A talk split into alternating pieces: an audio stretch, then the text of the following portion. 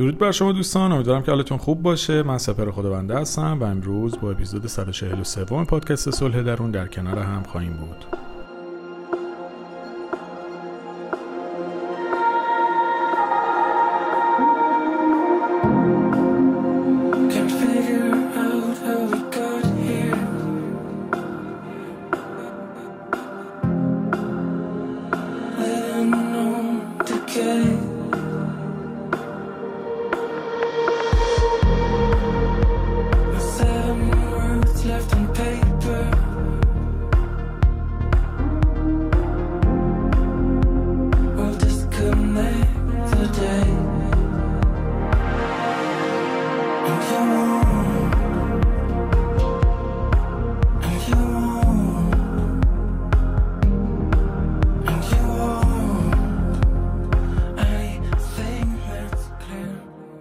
امروز می‌خوام در مورد یک فصلی از کتاب از حال بد به حال خوب براتون صحبت بکنم.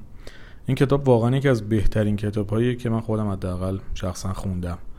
در حد خودم نمی‌خوام بگم خیلی زیاد کتاب خوندم ولی واقعا کم کتاب نخوندم. در زمینه روانشناسی کتاب های متعددی رو حداقل در حد خودم سعی کردم بخونم. اما این کتاب واقعا یکی از فوق ترین کتاب هاست و روی کردش هم شناخت درمانی هست. از دکتر دیوید برنز.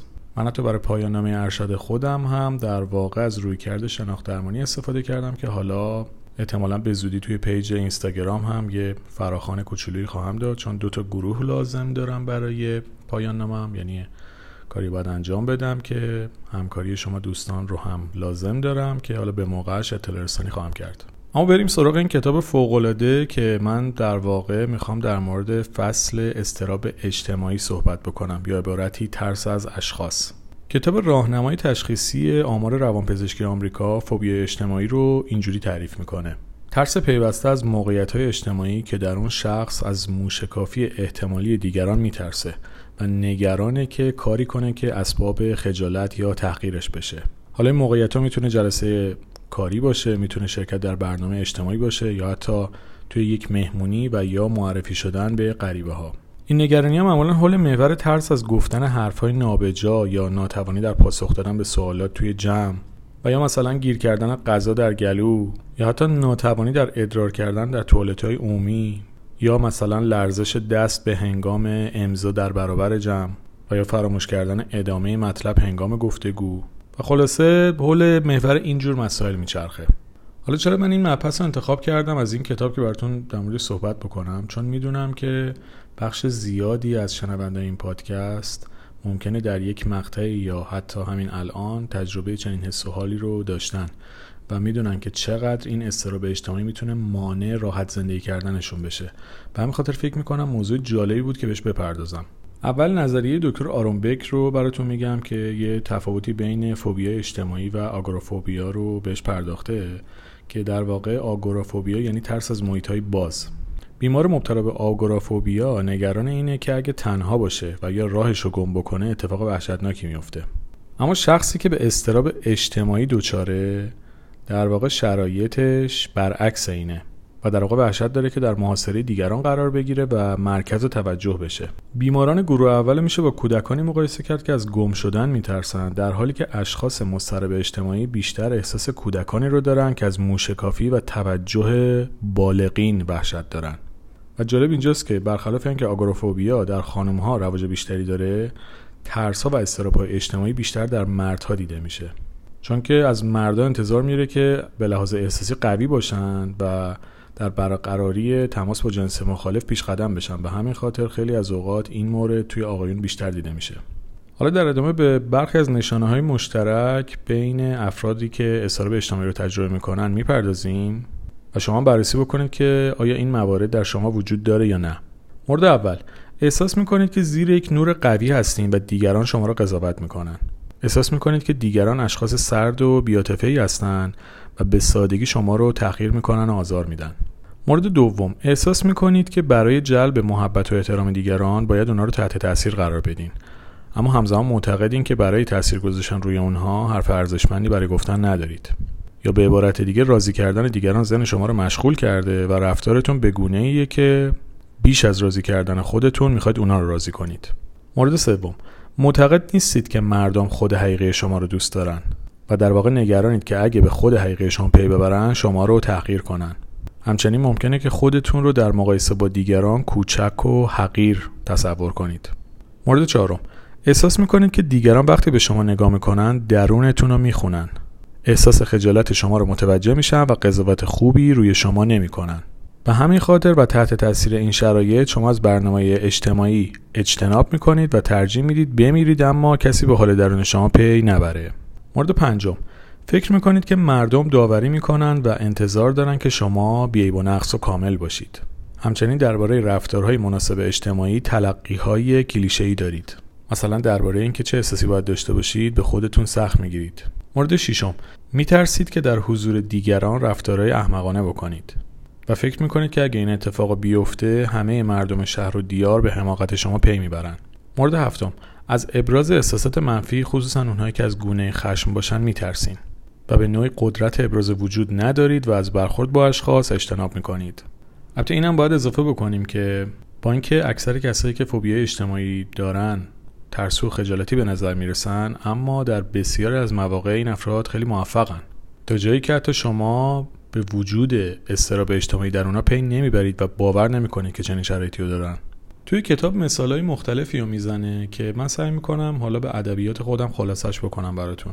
اولین مثالمون در مورد یک فردیه که معاون یکی از شرکت های بزرگ و معتبر نیویورکه و با اینکه position بسیار بالایی داره در جلسه مشاورش توضیح میده که در سی سال گذشته در جلسه عمومی کارکنان تقریبا هیچ جمله نگفته و در وحشت دائم به سر می‌بره و نگرانه که کسی ازش نظر بپرسه. حالا چرا این شرایط رو تجربه می‌کنه؟ چون این فرد فکر می‌کنه که احتمالا حرف جالبی برای گفتن نداره. و این اضطرابه از کجا میاد؟ از اونجایی که چون فکر می‌کنه که متخصصه باید حتما حرف جالب و خاصی بزنه و در واقع فکر می‌کنه اگر این حرف رو نزنه یا حرف بی ربطی بزنه یا اونقدر جالب نباشه به شرایط کاریش لطمه می‌خوره و یه جوری بازنده حساب میشه. در کنارش احساس می‌کنه که همیشه باید آدم با صلاحیتی باشه و معتقده که هرگز نباید خطایی بکنه. و معتقده که همکاراش همیشه خیلی موشکافانه بررسیش می‌کنن و تا زمانی که صد درصد کامل و بیایی با نباشه اونو نمیپذیرن. با وجود اینکه مدل تفکر ممکنه یک سری منافعی هم داشته باشه اما در نهایت این فرد همیشه تحت فشاره و خیلی به ندرت جرأت می‌کنه که نظرات خودش رو بیان بکنه. همچنین خیلی از اشتباه و انتقاد وحشت داره و خیلی از اوقات احساس تنهایی می‌کنه. چون نمی‌تونه احساسش رو بیان بکنه و حرف دلش رو بزنه و یا اونها رو با دیگران به اشتراک بذاره. البته ترس اصلی این فرد موقعیه که ازش انتظار سخنرانی دارن و در گفتگوی دو نفره مشکل خاصی نداره. ولی در مورد همه این شرایط صدق نمی‌کنه و ممکنه فردی باشه که گفتگو با دوستاش هم بهش استراب وارد بکنه. این توضیحات کلی بود که در مورد استراب اجتماعی براتون گفتم تا به طور نسبی باهاش آشنا بشید. اما راهکارهایی رو توی این کتاب معرفی کرده که به اون موارد هم اشاره می‌کنم. اولین راهکاری که به ما ارائه میشه توی این کتاب خودافشاییه و مثال یک فرد دیگه ای رو برای ما می‌زنه که توضیح کوچیکی در مورد اون هم میدم و بعد در مورد خودافشایی بیشتر توضیح میدم. این فرد جدید احساس می‌کنه که باید دیگران رو تحت تاثیر قرار بده و با تظاهر کاری کنه که دوست داشتنی تر بشه. همچنین حس می‌کنه که استرابش مایه خجالته و خود واقعیش مورد قبول دیگران نیست. به همین خاطر دائما انگار یه نقابی به چهره داره. به همین خاطر انگار برای خودش یه خود اجتماعی ساختگی درست کرده با این امید که اون چیزی که خودش ساخته در ظاهر و در بهش تظاهر می‌کنه مورد قبول واقع بشه.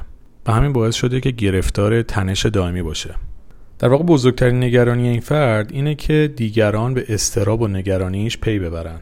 و این فرد می‌خواد باور کنه که خود واقعیش انسانی خوشمشرب و متکی به نفسه که همه رو تحت تاثیر قرار میده. حالا همزمان این آدم حس می‌کنه که اون آدم عصبی نامطمئنی که خیلی از اوقات سخنانش رو محدود می‌کنه خود واقعیش نیست و انگار دشمنشه. و همزمان معتقده که باید اون کاراکتر خجالتی خودش رو پشت درای بسته پنهان کنه. حالا راهکار خودافشایی اینجا وارد میشه چون این فرد می‌تونه با خودافشایی بسیاری از استرابای اجتماعیش رو برطرف کنه. و به جای احساس نگرانی و عصبانیت و اینکه همه احساساتش رو توی دل خودش نگه داره می‌تونه اونها رو با اشخاص دیگه در میان بذاره. اگه شما هم مثل مثال این فردی که زدیم تحت تاثیر کاملگرایی احساسی باشین ممکنه در بکار بردن این روش تردید کنید. چون که احساس می‌کنید که عصبانیت و عدم اطمینان باعث خجالتتون میشه. و همین موضوع باعث میشه که بر شدت استرابتون هم اضافه بشه. حالا چرا؟ چون همزمان که احساس استراب می‌کنید بر این باورم هستید که باید استراب خودتون رو پنهان کنید. در نتیجه فشاری که بهتون میاد دو برابر میشه انگار. حالا راهکاری که بهش ارائه میشه چیه؟ اینکه خودش رو به عنوان یک انسان واقعی بپذیره تا بتونه احساس عدم امنیت عاطفی و عصبی بودنش رو بدون شرمندگی و بدون از دست دادن اعتماد به نفس تصدیق کنه. گاهی این فاصله گرفتن از آدما ممکنه باعث بشه که افراد حتی دوست صمیمی هم پیدا نکنن. چون در بیان احساساتشون در واقع یک سانسور رو انجام میدن. خیلی از اوقات ما به اشتباه فکر می‌کنیم که دیگران فقط جنبه های مثبت ما رو میپسندن و بر این باوریم که اگه نقطه ضعفمون رو بدونن از ما دوری می‌کنن و تحت تاثیر همین ذهنیت میترسیم که ناراحتی خودمون رو باشون در میون بذاریم. یا حتی میترسیم که احساس واقعی یا احساس ناخوشایند و منفی خودمون رو باشون به اشتراک بذاریم. اما بدونید که خودافشایی برای برخورد با استراب اجتماعی روش مفیدیه و باید شهامت انجامش رو پیدا کنید. مثل اینکه مسترب شدن خودتون رو با دوستاتون در میون بذارید. یا از اونا بپرسید که آیا اونها هم مسترب و ناراحت میشن؟ حتی اگه میترسید که در نظر دیگران تحقیر بشین این رو هم با اونها در میون بذارید.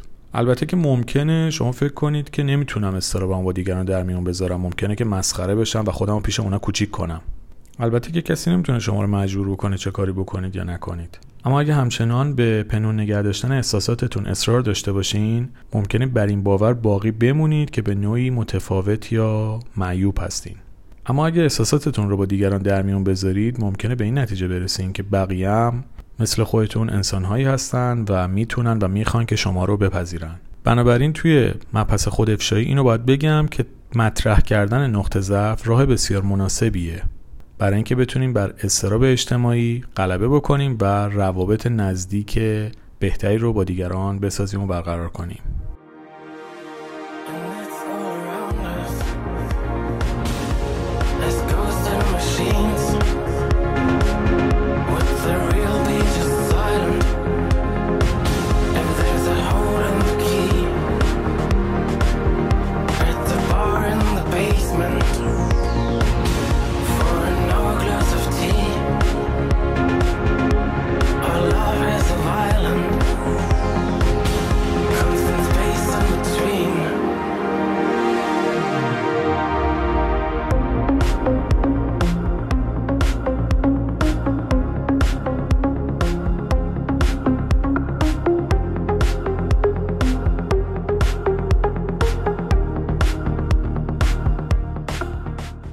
راهکار دومی که توی کتاب ارائه میشه تمرین حمله خجالته.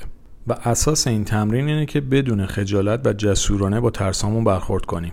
در اینجا مثال یک فردی رو می‌زنه که گوینده تلویزیون نیویورکه که به طور مادرزادی لرزش دست داره. حتی موقعی که فنجونی رو به دست می‌گیره یا می‌خواد نامه ای رو امضا بکنه دستش میلرزه. و با اینکه به پزشکای مختلفی هم مراجعه کرده همه بهش گفته بودن که این مشکلش قابل درمان نیست و ناچاره که این امر رو توی زندگیش بپذیره. به همین خاطر این فرد دائم نگران بوده که اگه کسی متوجه لرزش دستش بشه اون رو به دیده تحقیر نگاه می‌کنه. که باعث شده بود حتی این فرد در حضور دیگران حتی نوشابه هم نخوره. و نگران بود که اگه تهیه کننده برنامه ها متوجه این امر بشن ممکنه که کارش رو از دست بده. با این حال این فرد هیچ کدوم از این فرضیه ها رو امتحان نکرده بود و در واقع مدرک قابل قبولی نداشت که بتونه قاطعانه بگه کسی اون رو به خاطر لرزش دستش تأخیر و مسخره کرده. چون به حدی در کنترل کردن لرزش دستش موفق شده بود که اصلا کسی متوجه ناراحتیش نشده بوده. اما در جلسه های مشاوره به نظر می رسید که مشکل اصلی این فل لرزش دست نیست بلکه اشکال از افکار منفی و احساساتیه که در رابطه با این لرزش دسته داره و این افکار منفی به این صورت بودن. یکی اینکه اگه کسی متوجه لرزش دست من بشه آبروم میره. یا مثلا ممکنه بگن که در کار من اشکالی وجود داره و یا چقدر می‌تونه آگاه شدن از این واقعیت تحقیرآمیز باشه. حالا راهکاری که بهش داده شده بود چیه؟ ازش خواسته شد که به یک بوتیک مد بره و جایی که خانم ها آقایون مثلا خوش لباس و خوشتی در حال خریدن لباس گرون قیمت هستن یه شیء کمبه ها مثل دستمال رو بخره و پولش رو با کارت اعتباری بپردازه. و وقتی که نوبت به امضای برگه فروش می‌رسه با صدای بلند و خیلی واضح بگه که دستم میلرزه. و در حالی که این حرفا می‌زنه دستشو. هر قدر که می‌تونه بلرزونه طوری که همه متوجه لرزش دستش بشن. و در ادامه بهش گفته میشه که بعد از اینکه این کار رو انجام داد اون برگه فروش رو پاره کنه و به فروشنده بگه به خاطر لرزش دستم امضام خوب نشده و این برگه دیگه به من بده. و بعد از این مرحله یک لیوان آب هم توی اون مغازه درخواست بکنه و اونو طوری نگه داره که همه متوجه لرزش دستش بشن. یعنی در واقع آب بریز از لیوان بیرون طوری که همه بگن که این اتفاق افتاده. و خودش هم در ادامه بگه باز لرزش دست من شروع شد. البته که این فرد در ابتدا خیلی بیرغبت بود به انجام این کار و از انجامش سر باز می‌زد. اما در نهایت تسلیم میشه و این کار رو انجام میده. بعد از اینکه میره و توی یه بوتیک مشابه این کار رو انجام میده متوجه میشه که دیگران خیلی به لرزش دستش توجهی ندارن بعد تا یکی از فروشنده ها باش وارد گفتگو هم میشه. و همین باعث میشه که وقتی از اون فروشگاه میاد بیرون استرابش تا حد زیادی کم بشه.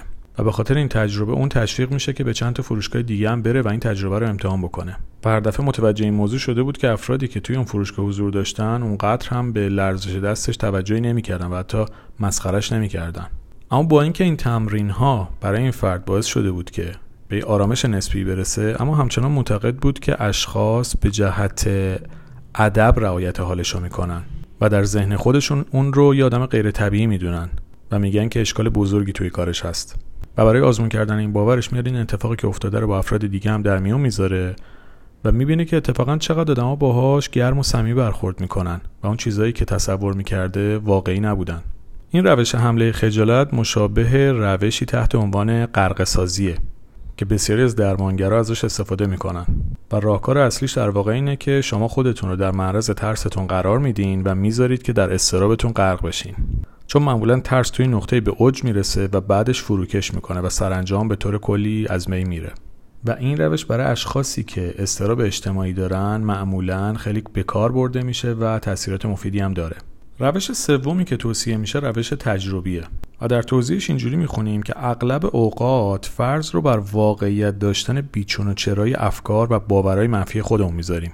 و مثال فرد جوونی رو می‌زنه که توی نیویورک به کار داروسازی مشغول بوده و در واقع شخص مضطربی بوده که به خصوص در میان جمعیت وحشت زده می شده مثل اینکه مثلا ایستادن در صف پرداخت فروشگاه ها براش مثل کابوس بوده. به همین خاطر موقعی که توی صف وای میستاده با وجود که میریده خیلی با هم گپ می‌زنن فقط به زمین خیره می شده و همزمان که به زمین خیره می شده خودش هم سرزنش می‌کرده که نباید این کارو بکنه. یا در لحظه پرداخت پول صندوق خیلی وحشت زده می شده چون فکر می‌کرده که همه اونو نگاه می‌کنن و انتظار دارن که با صندوقدار حرف بزنه و چون حرفی به زنش نمی‌رسیده باز احساس بدتری هم پیدا می‌کرده. و در نتیجه خجالت زده فروشگاه میومده بیرون و گرفتار احساس حقارت می‌شده. حالا که راهکارهایی که به این فرد داده میشه اینه که بیاد و به همه اشخاصی که توی صف پرداخت هستن نگاه کنه. و ببین اصلا چند درصد از اون افراد با هم حرف می‌زنن؟ یا اصلا چه رفتاری توی صف دارن؟ اونا چی کار می‌کنن؟ کجا رو نگاه می‌کنن؟ به همدیگه نگاه می‌کنن؟ زمین رو نگاه می‌کنن؟ خلاصه این فرد با وجود اینکه به این تمرین بی علاقه بوده انجامش میده. و جلسه بعد که مراجعه می‌کنه میگه که اغلب اشخاصی که در صف بودن با هم گپ نمی‌زدن و انگار خیلی توی رویای خودشون بودن. و تا موقع پرداخت پول هم واکنش خاصی نداشتن. و خیلی راحت پولشون رو پرداخت می‌کردن و فروشگاه می‌رفتن بیرون. و همین آگاه شدن این فرد از این واقعیت باعث آرامش خیلی زیادی درش میشه. در یه جلسه دیگه این فرد میگه که وقتی توی خیابون را میره یا مثلا توی صف خرید ساندویچ وای میسته حس می‌کنه که دیگران به طرز گلمن بهش نگاه می‌کنن چون که طرز نگاهش رو دوست ندارن. و اون پیش خودش فکر می‌کرده که اونا حق ندارن به من اینطوری نگاه کنن و دلم می‌خواد بزنمشون. و به همین خاطر با نگاه غضبناکی به اون اشخاص نگاه می‌کنه. به همین خاطر حالا راهکاری که بهش پیشنهاد میشه اینه که وقتی تو خیابون راه میره یا توی صف رستوران وایساده به افراد غریبه سلام کنه و ببینه که تو این جمعیت چند نفر خیلی دوستانه سلامش رو پاسخ میدن یا چند نفر برخورد منفی باش می‌کنن یا حتی جواب سلامش رو نمیدن. با وجودی که انجام این تمرین هم براش سخت بوده خلاصه انجامش میده بالاخره و متوجه میشه که با وجود اینکه چند نفری بهش سلام نمی‌کنن و جواب سلامش رو نمیدن اما بقیه با لحن خیلی دوستانه جوابش رو داده بودن. و با چند تا از اون افراد خیلی صمیمی شده بود و با یکیشون حتی چند ساعت هم صحبت کرده. و بعد از این تجربه براش خیلی عجیب بوده که چقدر فرصت رو از خودش دریغ کرده و این همه سال یه سبک دیگه زندگی کرده. اینم روش جالبی بود که شما می‌تونید در مورد استراب اجتماعی ازش استفاده کنید.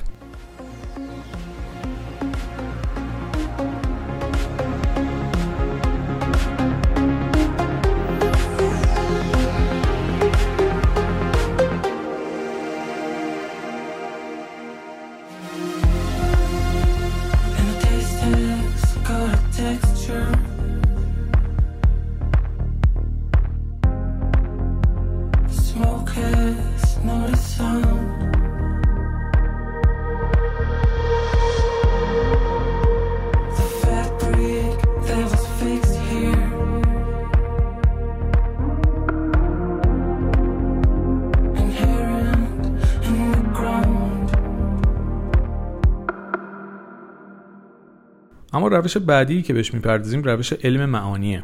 و اینطور معرفیش می‌کنیم که اغلب اشخاصی که از استراب اجتماعی رنج می‌برند به شدت ناراحت و نگرانن که در حضور جمع رفتارهای احمقانه ازشون سر بزنه که این بسیار احساس دردناکیه. چون که باعث میشه با وجود اینکه ممکنه خیلی تمایل داشته باشید که به افراد نزدیک بشین اما حراسی که از آبروریزی در برابر اونها دارین. و فکر اینکه نکنه توسط اونها مسخره بشین باعث ایجاد موانعی در سر راهتون بشه که حتی قدم های لازم برای ایجاد اون ارتباط رو بر ندارید. یکی از دلایل مهم این طرز برخورد خطای شناختیه که تحت عنوان درشت نمایی ازش یاد می‌کنیم. که من در اپیزود 134 روم صلح درون خطاهای شناختی رو بهش پرداختم و می‌تونید این اپیزود رو هم گوش بکنید. حالا دو تا مثال از این درشت نمایی رو هم براتون میگم. یکیش این که مثلا توی مهمونی نوشابه روی لباستون میریزه و شما به خودتون میگید که وای چه اتفاق وحشتناکی افتاده. یا مثال دیگهش این که از سلام و گفتگو با کسی که می‌خواید باش قرار بذارین میترسین. چون به خودتون میگید اگه جواب مثبت نده آبرو میره. و من نمی‌تونم اینو تحمل بکنم و خیلی برام وحشتناکه. و این روش علم معانی برای برخورد با این دورشنمایی بسیار موثره. چون که قرار نوع واکنش و برخورد شما رو در مقابله با اون اتفاقی که ممکنه بیفته تغییر بده و کم رنگ ترش کنه. مثل اینکه مثلا وقتی نوشابه روی لباستون میریزه به خودتون بگید چیز مهمی نیست. یه کوچولو آب ریزی کردم. البته که بعضیا در مقابل این روش مقاومت می‌کنن چون که با فاجعه آمیز پنداشتن در واقع این موقعیت ممکنه یه جوری از اون شرایط به نفع خودشون هم استفاده کنن. مثل اینکه مثلا توجه دیگران رو به خودشون جلب بکنن. که در دل اون توجه جلب کردن این باشه که بخوام بگم من آدم لایقی هستم و از من بعید نوشابه روی لباسم بریزه. و خلاصه یه جوری قضیه رو ماسمالی کنن و روش رد بشن. مثلا ممکنه فکر کنن اگه این مسئله رو بزرگتر جلوه بدن و خودشون رو سرزنش کنن حالشون بهتر میشه. که کاملگراها معمولا چنین برداشتی رو دارن. اما راهکار علم معانی در واقع قراره به ما اینو یاد بده که از درشت نمایی دست برداریم و واکنش بیتناسب به اتفاقات نشون ندیم و خود بزرگبینی رو کنار بذاریم. به عبارت دیگه باید لغزش ها و اتفاقاتی که میفته رو به تناسب همون اتفاق ببینیم و فکر نکنیم که همه شعونات رو بهشون توهین کردیم و زیر سوال بردیم. اما روش دیگه ای که توی این کتاب بهش اشاره میشه روش بدترین اتفاق ممکنه که میگه وقتی خطای ساده اجتماعی رو وحشتناک می‌بینید از خودتون بپرسید بدترین اتفاق ممکن اگه بیفته چیه؟ و وقتی از این روی کرد به مسئله نگاه می‌کنید متوجه میشید که اون حادثه اونقدرها هم وحشتناک نیست. از اون مثال قبلی استفاده می‌کنیم. مثلا فکر کنید توی فروشگاه در حالی که دارید یه دونه سیب برمیدارید سلام می‌کنید و به یکی لبخند می‌زنید. و اون در جوابتون میگه برو پی کارت. همزمان عده زیادی هم شما رو نگاه می‌کنن. حالا ممکنه فکر کنید این خیلی اتفاق وحشتناکیه. اما از خودتون بپرسید چرا این اتفاق تا این اندازه باید وحشتناک باشه؟ و ممکنه توی خیالتون بگید که در نظر همه این اشخاص سبک شدن با این رفتارم. اما در ادامه بیاید از زاویه دیگه به مسئله نگاه کنید. و از خودتون بپرسید که فرض کنیم اینطور باشه و فرض کنیم که در نظر اونها سبک شده باشیم. حالا چرا این اتفاق باید انقدر وحشتناک باشه؟ باز ممکنه با خودتون بگید که چون منو به دید تحقیرانه نگاه کردن و به من حرف بد زدن. حالا باز بیاید از زاویه دیگه بشنا کنید. به فرض که این اتفاقم افتاده باشه. حالا چرا باید وحشتناک باشه؟ اصلا اون افراد به چند نفر دیگه این موضوع رو خواهند گفت و براشون تعریف می‌کنن؟ و بدترین اتفاقی که ممکنه بیفته چیه؟ فکر کنید مثلا همه اون افراد ماجرا رو برای آشناهاشون تعریف کنن. حالا از خودتون بپرسین آیا این بدترین حادثه بوده که ممکن اتفاق بیفته؟ آیا می‌تونم با وجود این اتفاق زندگی کنم؟ چرا باید این اتفاق انقدر وحشتناک باشه؟ حتی در نظر بگیرید که این افراد به اشخاص دیگه ای همین موضوع رو توضیح بدن و چند صد نفر بفهمن که شما خودتون رو سبک کردید با اون سلام علیکی که کردین. و همه متفق القول به این نتیجه برسن که شما یه بازنده این و تصمیم بگیرن که ازتون خوششون نیاد. حالا که از این زاویه بشنا کردید باز از خودتون بپرسید که احتمال وقوع این حادثه چقدره. و اگه این اتفاق بیفته می‌تونم دوام بیارم و با وجودش به زندگی ادامه بدم و باش بسازم؟ مثلا فکر کنید توی کشورتون 60 میلیون نفر زندگی می‌کنن. حالا اگه چند صد نفر شما رو مسخره بکنن چه اتفاقی میفته؟ آیا بازم می‌تونید به حیات خودتون ادامه بدید و خوشبخت باشید؟ یا می‌خواید این اشخاص تا این حد روی افکار شما تاثیر داشته باشن؟ بنابراین اگه تصمیم بگیرید که می‌تونید با این نتایج و عواقب بعد از اون کنار بیاین در این صورت آزاد میشید.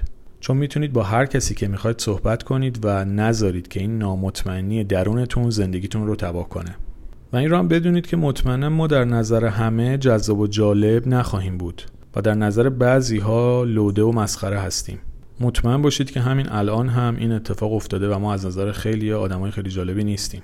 که می‌تونیم حتی گاهی اوقات با اونا موافق باشیم و گاهی اوقات نباشیم. ولی وقتی به خودتون مطمئن باشین تعداد طرفداران شما از شمار منتقدانتون بیشتر میشن. پس آیا حاضرین این ریسک رو بپذیرین؟ بذارید یه مثال شخصی براتون بزنم از این مورد آخر.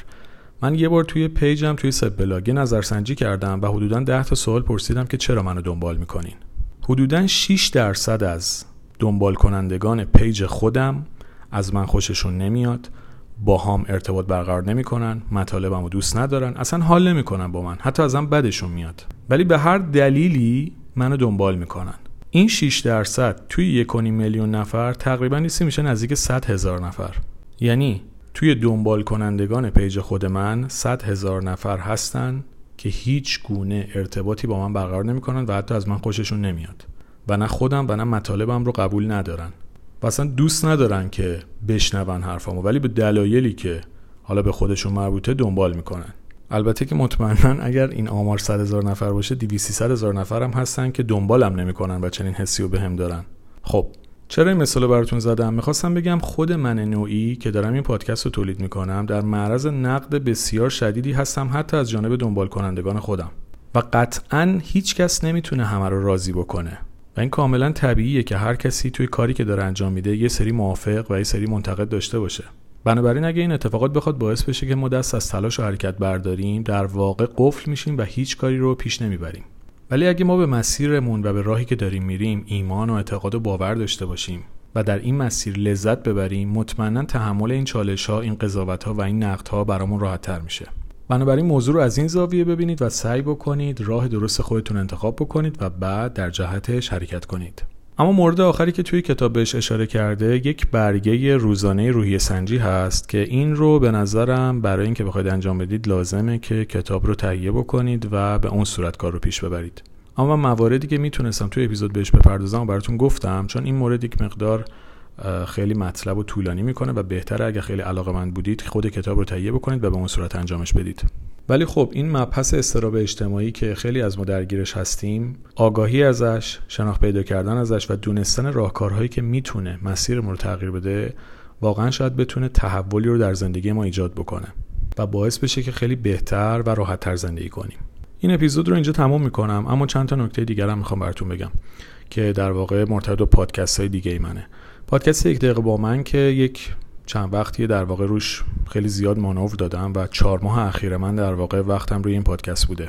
یک پادکست متفاوت با صلح درونه که هم از اپیزودهای کوتاه یک دقیقه یا چند دقیقه تشکیل شده و هم یک سری گپ و گفتهای دوستانه ای رو در واقع سعی کردم با افرادی انجام بدم که فکر می‌کنم صحبت باشون و شنیدن تجربیاتشون می‌تونه ارزشی به زندگی ما اضافه بکنه.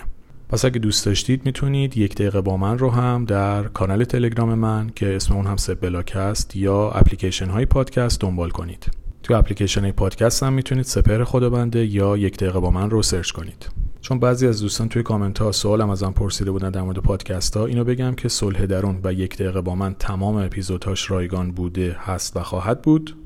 اما من دو پادکست دیگه هم دارم که باید اونا رو تهیه بکنید که شادی درون و آرامش درون هست. که این موارد رو هم می‌تونید از طریق کانال تلگرام تهیه بکنید که آدرس کانال رو توی متن این اپیزود هم براتون می‌ذارم. که در واقع آرامش درون و شادی درون مکمل صلح درون هستن. بازم مرسی از محبت و همراهیتون و پیغامهای دوست داشتنیتون. ببخشید که این چند ماه نتونستم اپیزود جدیدی براتون بذارم چون واقعا درگیر یک دقیقه من بودم و اونجا هم خیلی کارهای زیادی انجام دادم. دوست داشتید اون رو هم دنبال بکنید. امیدوارم که بتونیم بیشتر در کنار هم باشیم و مسیری که با همدیگه ساختیم رو بهتر و قویتر پیش ببریم. امیدوارم که همیشه دلتون شاد و لبتون خندون باشه و باز هم مرسی از همراهیتون.